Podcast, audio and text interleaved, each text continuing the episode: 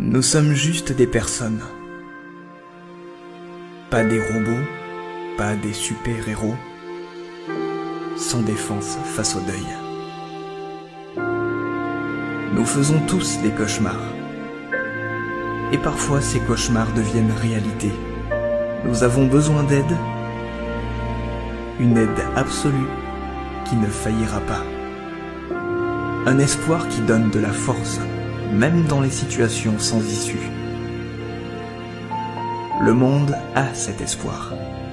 J'ai cet espoir. Jésus-Christ.